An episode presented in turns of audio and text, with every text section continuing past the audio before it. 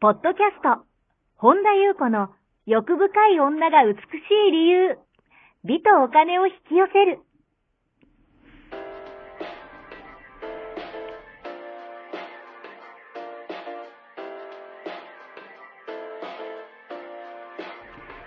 ポッドキャスト、本田優子の欲深い女が美しい理由は、1万人の女性をコーチしてきたメンタル美容研究所代表、本田優子が、幅広い知識と自らの経験をもとに、より美しく豊かになる方法を独自の視点からお伝えしていきます。女性の本来持っている美しさを引き出すヒントや、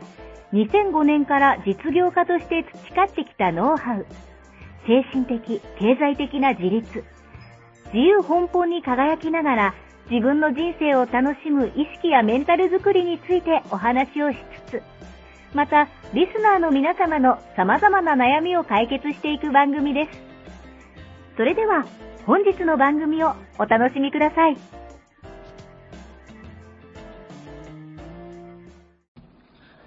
こんばんは、本田由子です。本日もポッドキャスト、1万人の女性をコーチしてきた、私、本田優子の欲深い女が美しい理由、美とお金を引き寄せるの番組をスタートします。本日もこの番組はアシスタントのナッチと一緒に進めてまいります。ではナッチ本日もよろしくお願いします。はい、よろしくお願いします。はい、今日はどのようなお便りが届いてますか？そうはい。えっと、リンリンさんいつも聞いています。ありがとうございます。私は今年、リンリンさんがブログに書かれていたスピリットに直結して生きる人になろうと決めました。とブログに書かれていた本当の愛は嫉妬がないということについて本当にそう思いました。しかし私は嫉妬することもあれば、愚痴を言いたい時や言いたいこともあり、と人が助けを求めても応じられないこともあり、もやもやしています。どうすれば良いかアドバイスをお願いします。という内容です。はい。ありがとうございます。なるほど。あのー、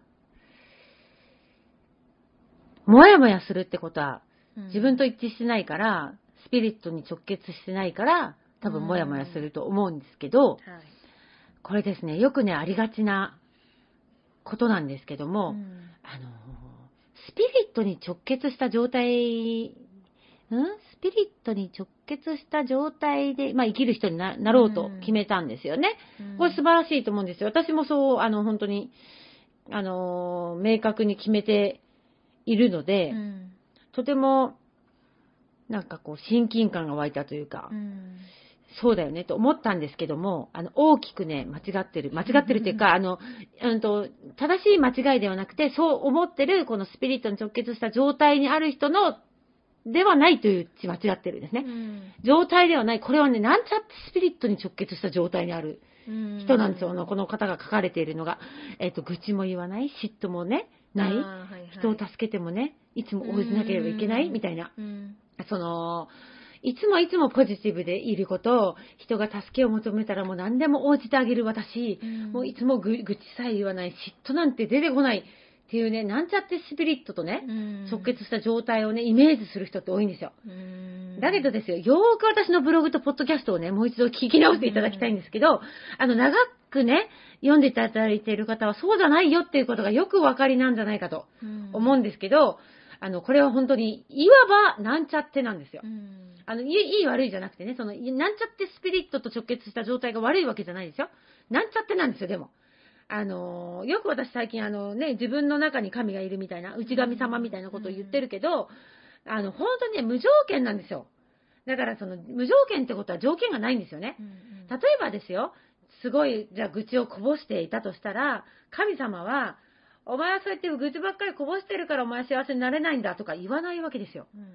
あのー、っていうことはイコール、あのーあなたがね、愚痴をこぼすのをやめたら愛してあげますよって神様は言うでしょうかっていう。言わないですよね。そう言ってるのって人間のエゴだけなんですね。例えば、うんと、神様がね、もしあの、まあ、私はいると思っている前提でちょっとお話ししちゃいますけど、私の見解なので、あの、話しかけてきたら、おそらくですよ、あの、神さんだ、神だったら何て言うかというと、お前愚痴ばっかこぼすからいけねえんだよって言うんじゃなくて、うんお前が愚痴こぼさなくなったら愛してあげるぜなんて神が言うんじゃなくて、その愚痴をこぼす自分をまず受け入れてごらんみたいな、って言うと思うんですよ。で、その愚痴の中身をまず批判しないで、よーく見てごらんって。そのあなたが真に求めてるもの、あそのあなたの傷ついた心がよく見ているとき見えてくるよっていうふうに言うんじゃないかと思うんですね。で、その私たちってその多かれ少なかれ、これは個人差ありますけど、その自分の受け入れられない部分って持ってる方が多いんですよね。だから怒ってる自分はダメとか、弱い自分はダメとか、人を批判しちゃダメとか、例えば、この間の方なんか料理ができない自分はダメとかね。あと、その、いつも人の悩みを聞いてあげられない自分はダメとかね。まあ、その人によっていろんな自分のダメ出しがあるわけですよね。あの、だけど、あの、大切なのは多くの人は、その、ダメ出しをよくするんだけど、あの、ダメ出しばかりに気を取られて、そのね、中身をしっかり見てないんですよ。でその中身をしっかり見るっていうのは、例えば、じゃあ、何にそんなに怒っているの？あの、例えば、例えばじゃあ、本当に弱いってどういうことなの？で弱いって本当にダメなことなの？で、私は一体何にそんなに批判してんのかなとか、それはどうして？とか、じゃあ料理ができないのはダメって本当なの？とか、あの、なんで人の悩みを聞くことが嫌なのか、その嫌だという感覚に耳を澄ましたら何が聞こえているだろうかっていうのを一つ一つ大切に自分を見つめていくことなんですよ。ただダメ出しをして、そのダメの中身を見てない？なんかね、えっ、と、そうやってしっかりと丁寧に自分の、んその中身を見ていくことで、その私たちは自分が抑圧していた自分の真の思いとか、真の気持ち、本当の気持ちとかに出会えて、そうした時にやっと受け入れることができるんですよ。だから、うんと条件付きの愛、つまりエゴの世界ですね。エゴの世界に入っていくと、本来の自分との出会いのチャンスも失っていくわけなんですよね。だから、あの、この間私ブログに書いたんですけど、あのー自分では一生懸命精神レベルを上げているつもりでも、あの、とても苦しくなっていく人。っていうのは、うーんと、あの、本当に自分の精神レベルを上げていくんであれ、いたいんであればね、その、その神が光も闇も、うん、統合して包括してあの受け入れてくれるように、まず自分のその闇とか、いろんな部分をね、受け入れてあげることが大切なんですよ。その、なんていうのかな、何もかもね、あの、よくあるのが、この間もね、ちょっとある方に相談を受けたのが、そのスピリットとね、それこそ直結した状態でね、よく考えたら全て完璧ですよね、と。あの、全部完璧なんだと。全て完璧だと一生懸命自分に言い聞かせて、なんか寛容であり続けようとして我慢するのと違うんですよ。それってね、単なる愚かさなんですよね。じゃなくって、うんと、丁寧に一個一個見つと見つめてあげることって本当に大事なんですね。だから別に私、あの、その嫉妬についてね、私なんて書いたかなと思って今自分のね、ブログをね、あの、あの、読み直したんですよ。あの、今自分の記事を探したら、あの、本当の愛には確かに嫉妬ってないんですよ。例えば、まあ、私はちょっとお正月にマリンをね、預けてて、まあ、マリンは私のことなんてか完全に忘れてますよね。完全に満喫してて、そこに私は嬉しさしか感じなかったと。いうことで、本当の愛には嫉妬はないですよね、とは書いたけど、嫉妬があるのはいけませんっていう意味ではないんです。そのもし嫉妬があるんだったら、その嫉妬の中身をしっかり自分で見つめてまず行きましょうよっていうことなんですね。えっと、嫉妬するからお前はダメなんだよって神は言いますかってことなんですよ。その嫉妬って感情が出た時に、まずそれもどんな感情もまず自分が受け入れてあげること。ってすごく大事なんですね。あの、それをね、すごく私はね、お伝えしたいなと思って、まあ、いろんな方向からね、あの、書くんですけど、その、テーマが違うと、そこをはしょったりすると、そういうふうにね、受け取られることもあるので、あのーだから結局自分の、なんだろうな、うーん、本心自分の思いをどれだけ自分が丁寧に見つめて、いあの批判せずに、どんな汚汚い、自分が汚いと思ってるだけなんですけど、感情？例えばじゃあ、あのーこの方書いてますよね。あの、人の助け、人が助けを求められても応じられないことがあると。うん応じられなくていいんですよ。うん応じれるときは応じればいいし、応じたいと思えば応じればいいし、でもそれができない自分を責めてるんですよ、やっぱり。それはなんかスピリットと直結した状態の人じゃないよねっていう勝手な、なんちゃってイメージなんですよ。う。はいはい。でですよ、あのー私もね、あのーまあ、そういうのがね、どんどんどんどんなくなってくると、あの本当にね、不思議なんですけど、えっ、とね、今までは何ともなかったことが、うん。えっ、と、私もどんどんどんどん自分の中でこう意識がこう変わっていってると、今まで自分では、あの、世の中の常識、人としては当たり前という視点で、あの、例えばじゃあ、私も昔、それこそ人が助けを求めたらね、求められたら、なんか応じることが素晴らしいという、あの、固定観念を持ってたので、なんか、こう、応じるべきだぐらいの、こう、義務感、義務感というかなんか、変なものを持ってたんですけど、それがね、もう無意識すぎて、それがなんかこう、当たり前と思ってたんですけど、あのね、どんどんどんどんね、自分のなんか意識が変わってくると、あのね、私体に出たんですよ。あのね、ちょっと今年の初めに、うん。面白いことがあって、あのー本当にね、うん。前は何ともなかったのに、私の中ではすごいいい意識の変化と、あの何も責めてないんですけど、うん。ちょっとね、あのー私もね、忘年会とか新年会とかほとんど行かないんですけど、ちょっと今年、すごいあの、仕事絡みで、もう、あの、講師ともどもすごいお世話にもなってて、すごい親しくさせていただいてる、まあ仕事も絡んでる人たちの、まあ新年会があって、うん。で、まあ10人ぐらいと聞いてたんですけど、うん。あのーまあみんなね、あのーまあ行きたいなと、うん。純粋に思って、まあ誘われて、で、ちょうどスケジュールもあったから、うん。行ったんですよ。私が東京に戻って、あの、ちょっと福岡に帰ってたから、行ったんですけど、そしたら、うん。なんか知らない人がプラス10人ぐらい来ていて、で、別にまあ、あのーまあ、全然気にしてなかったんですけど、そこでですよ、あのね、まあなんか、あの、お店を貸し切ってたので、うん。あの、まあ、楽しくやってたんですよ。そしたら全然まあ知らない初対面の、うん。なんかまあある男性の経営者の人がね、あの、どうもって来て、まああの、誰かしら共通は繋がってるんですよ。うん。で、あのーずーっとね、なんか、あの、つまんない話をするわけですよ。あのね、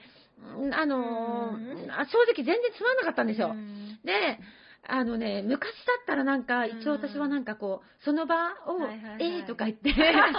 あ、なんかそうなんですね、とか言って。うん。でもなんかね、話せば話すほど、多分その人は、あのー結構なんか会社をね、やってるらしいんだ、ですよ、その話によるとね。で、まあ、お名刺もいただいたから。うんなんですけど、なんかどれだけ自分がすごいかっていう話を延々とされて、で、もうなんかね、すごいですねっていうのもめんどくさいんですよ。うんで、あの、で、逆に言うと、なんか私のこともちょっとよいしょ的にこう、なんか、あの、言ってくるのも、別になんかこう褒められなくても別にいいし、うんなんか昔だと、なんかどう、あ、どうもとか言ってたのが、なんかでもそれが言えないんですよ。うんで、なんかね、なんか具合悪いから、ああの、さりげなく、あまあ、結構20人ぐらいいたから、だから席を離れたんですよ。で、あのーなんか、こう、なんかこう、なんていうのかな。なんかもう、なんか重くなってきたわけですよね。うん。で、席を、あの、自分からこう、さりげなく離れたら、また来るわけですよ。また来たわと思って、でもなんか、あのーまあ、あの、他の人とかは、なんかこの人にすごいお世話になってて、みたいな紹介を受けて、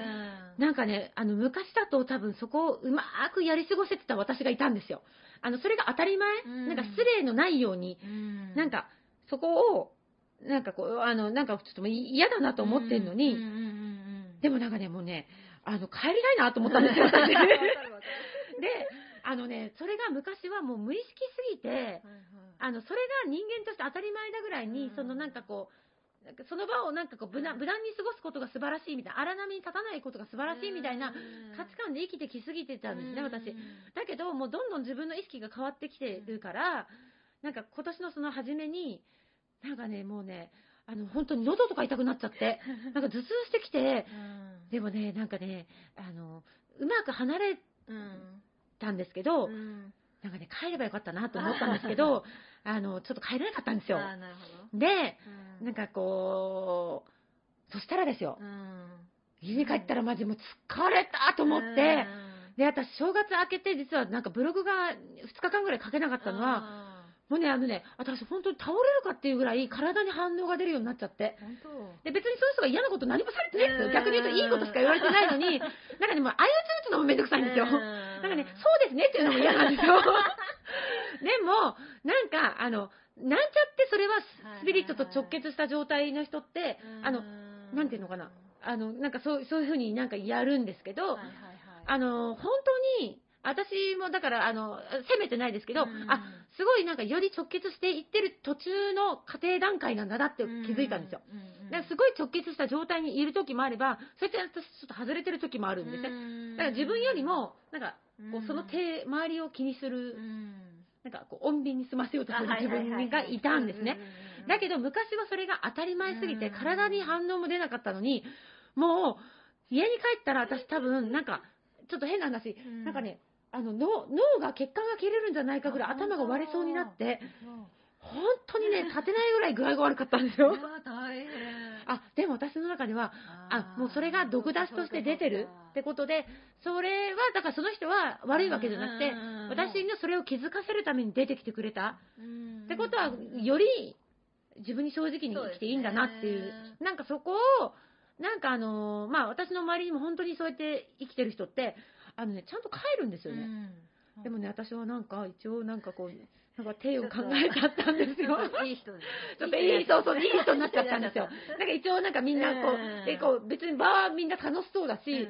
なんかでもね、本当にね、相づちもめんどくさかったんですよ。じゃあ頑張りましたみたいなそう。で、だから私は自分をまずねぎらったんですようん。あの、まず自分を責めない。はいはいえね、そう、一応なんかその場を持ちたかったんだなってことも、うんそれすらも、うん。だから私ダメなんだとかももうやらないんですよ。全部丁寧に見つめていって、丁寧に見つめていくとですよ、先ほども言いましたけど、見つめていけばいくほど自分の思いに気づいて、それを自分が認めてるからなんか、ほんとキモいやつと会ったんだよねとかにはならなかったんですよ。う。んあ、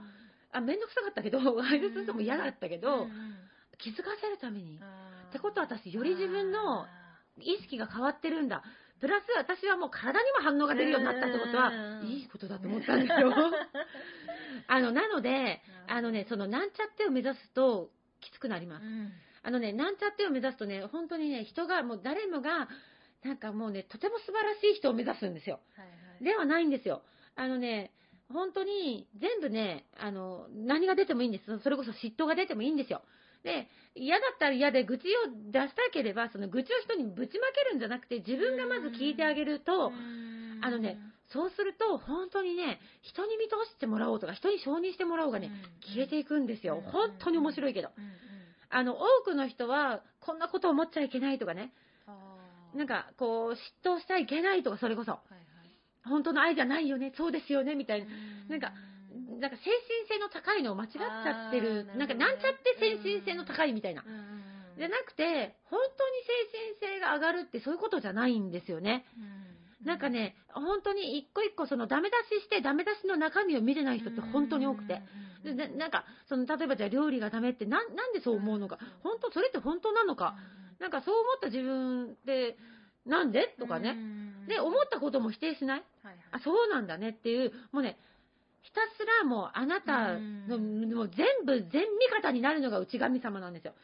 あの、そんなね、自分に、あの、そんな愚痴で言うんだったら、愛してあげないぜとかうん、神様は言いますか？っていう。神様が言うとしたら、その愚痴をちゃんと見てみましょうか？って言うんじゃないでしょうかと。じゃあ嫉妬したと。じゃあ嫉妬したんであれば、だから嫉妬するからお前愛されないんだよ。とかって神様は言わず、じゃあまずその嫉妬の中身しっかり丁寧に見て一緒に行きましょうか？とか、あ、そう、そう思ったんですね。それって本当ですか？とか、っていうのが、あの、本当の愛っていうか統合していくものなんですね。だから私もその本当の愛は嫉妬はないよって言ったけど、嫉妬なん、嫉妬する人は愛されないぜとかっていうのじゃなくて、あの確かに本当の愛って嫉妬がないんですよ。だけど、その前提に自分が統合していくと、それがわかるんですね。だけど言葉尻だけ知識だけ入れてう、ん。なんか精神性の高い人は嫉妬しないとかね、なんかかこう、やっちゃうと、あのね、相当苦しくなります。だから、どんな自分も受け入れるってそういうことなんですよ。だ出てきたものをまず、そうなんですね。であの、自分のが神ですから、あのーそれをね、だからお前はダメなんだよとか言っても、ダメの中身も何も見なかったら、あの苦しくなって当然なんですよ。だから、スピリットに直結した状態っていうのは、そういう綺麗事ではなくて、うん、綺麗事っていうのは、その綺麗な、なんか、いつも、いつも人に、なんていうの？人の悩みを助けてあげる私とかね、それエゴですからね。はいはいはいあの、そんな必要ない。うんあの、ひ人は人で力ありますから、それをね、ちゃんと見ていくと、あの、本当にね、また言いますけど、あの、ナッチの言ってくれたうん源泉になるんですよ。うん だから自分で自分が温まると、勝手に人も温まる。うん私が温めなければとかって、マッチでシュッシュシュッシュやると、もう煙ばっかりでゴーゴー言ってるようなもんなんですよ。だからね、まず自分が源泉になるためには、どんな自分もまず受け入れる。しっかり丁寧に見てあげる。っていうのが本当に大事で、まあ、私もね、ちょっとね、今年の初め、ちょっと若干いい人をしようとして、本当に体に出て、なんか、あの、あ、これはでも、そう、2日間ぐらいちょっとね、あもう、あの、あの、気持ちは辛くないんですよ。自分を受け入れてるか。らうん。ただね、体に拒否反応が出て本当にね、立てなかったんで、私脳梗塞でちょっと血管、の脳の血管おかしくなるかと思うぐらい、あ、でもね、それぐらい、そうかもしれない。あいや。いや 脳梗塞とかってまあストレス。そういうこと。ねそういうこと。なっちゃうからそういうことですねからそこで私は丁寧に見に行ったんですよな。るほどねそうすると、あの、ちょっと体をね、しばらく辛かったけど、ね、いつもだったら、ああ、ブログを書かなきゃいけない、私はコミットしてるからっていうよりは、もう自分の体を優先してうん、だから私今年入ってちょっとブログ更新できてないんですよあね。あ、今ね、実はまだ今年初めなんです。このちょっと放送は来月なんですけどう、んそういう出来事があったんですなね。でもね、なんかね、全部受け入れると、スカーンと抜けて、うなんかまた一個、なんかこう、ですね統合された感じ。で、うん自分の中ではそれこそモヤモヤがなくなって、もうしっくりそうそうそう来て、もうすっきりしかないっていう、もうこれが、あのね、もうすっきりした状態が直結してるんですよ。うんうんだからもやもやしてるっていうのはな、なんかおかしいっていう、んんんそのおかしいことを責めなくていいから丁寧に見ましょうっていうね、なるほど以上でございます。はい、ありがとうございます。この番組では皆様からのご質問ご感想をお待ちしております。本田裕子のホームページ、ゆうこほんだ .com までお寄せください。はい。本日も最後までお聞きくださり、ありがとうございました。また次回、お会いしましょう。